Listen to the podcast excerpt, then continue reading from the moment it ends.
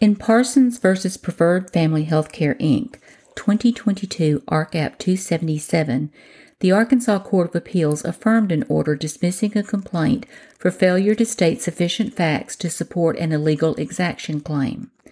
The opinion noted that there was criminal conduct of employees of a contractor for the state, after which an illegal exaction claim was levied against the state.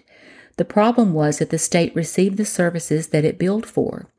Judge Gladwin set out this complex factual history. On June 1, 2020, Parsons filed a public funds illegal exaction complaint against PFH. He described PFH as an Arkansas healthcare service provider acting under various names and entities and alleged that between 2010 and 2017, PFH received $52,810,672 in funds generated by Arkansas taxpayers, which were distributed to it through the Department of Human Services state Medicaid programs.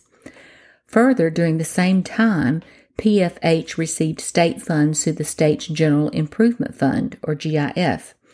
He claimed that a significant portions of the funds that PFH received from the state were acquired using unlawful means and were utilized in a manner other than that represented by PFH. In support of his allegations against PFH, Parsons attached and incorporated an affidavit of probable cause for the arrest warrant of Helen M. Balding. Balding was PFH's billing director, and Parsons claimed that from March 1, 2013 to June 30, 2018, PFH engaged in a scheme to illegally bill the state of Arkansas Medicaid program, which receives a portion of its money through taxes. The affidavit describes how Balding manipulated billing by entering false claims that were paid through Medicaid rather than Medicare.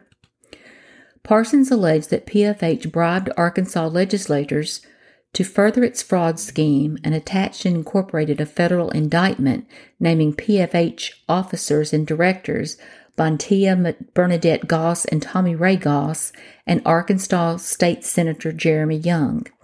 End of quote. The trial court, in looking to the pleadings, treated defendant's motion filed under Rule 12b6 as one based on the pleadings. The opinion explained. We hold that the circuit court duly considered the complaint and properly determined that it failed to state a claim. Contrary to Parsons' argument, the circuit court is not to rubber stamp its approval of the non moving party's version of events. Instead, the circuit court must determine if the facts alleged are sufficient under the law to state a cause of action. Here, the circuit court found that the facts alleged did not establish wrongdoing by the state, which is required by controlling case law. It is axiomatic that before a public funds type of illegal exaction case will be allowed to proceed, there must be facts showing that monies generated from tax dollars or arising from taxation are being misapplied or illegally spent.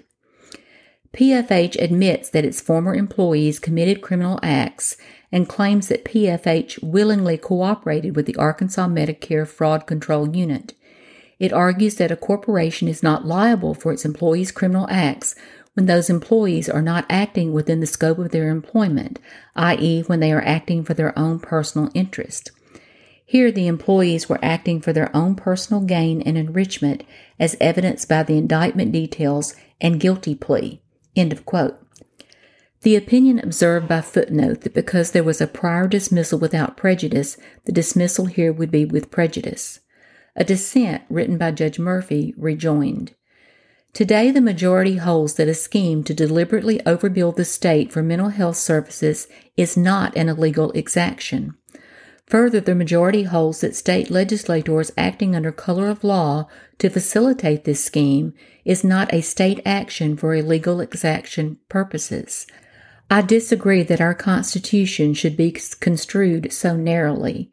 To maintain the power and authority granted to the taxpayers pursuant to our state constitution, reversal is necessary. Minimally, the complaint should have been considered sufficient to withstand a motion to dismiss.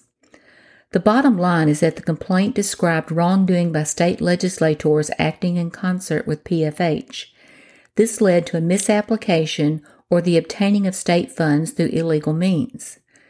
The two criteria for state action were satisfactorily pleaded by Parsons because one, the legislators bribed by PFH enjoyed the privilege of being able to direct Arkansas taxpayers' funds individually via the GIF or via the intervention with state agencies by virtue of threats to propose or kill legislation that would have negatively affected those agencies. And two, the state legislators were state actors because, as constitutional officers, they were state officials receiving a state salary as provided by state statute. See Ark. Code and Section 10.2.201. The constitutional provision at issue is straightforward. Any citizen of any county, city, or town may institute suit on behalf of himself and all others interested to protect the inhabitants thereof against the enforcement of any illegal exactions whatever. Arkansas Constitution, Article 16, Section 13. The plain language does not limit actions only against governmental entities. The determination of whether there is illegal exaction turns on the public nature of the funds wrongfully applied, not the public status of the wrongdoer. Taking the allegations as true, the case should have, at a minimum, survived the motion to dismiss. End of quote. Judge Brown also dissented without a separate opinion. End of decision.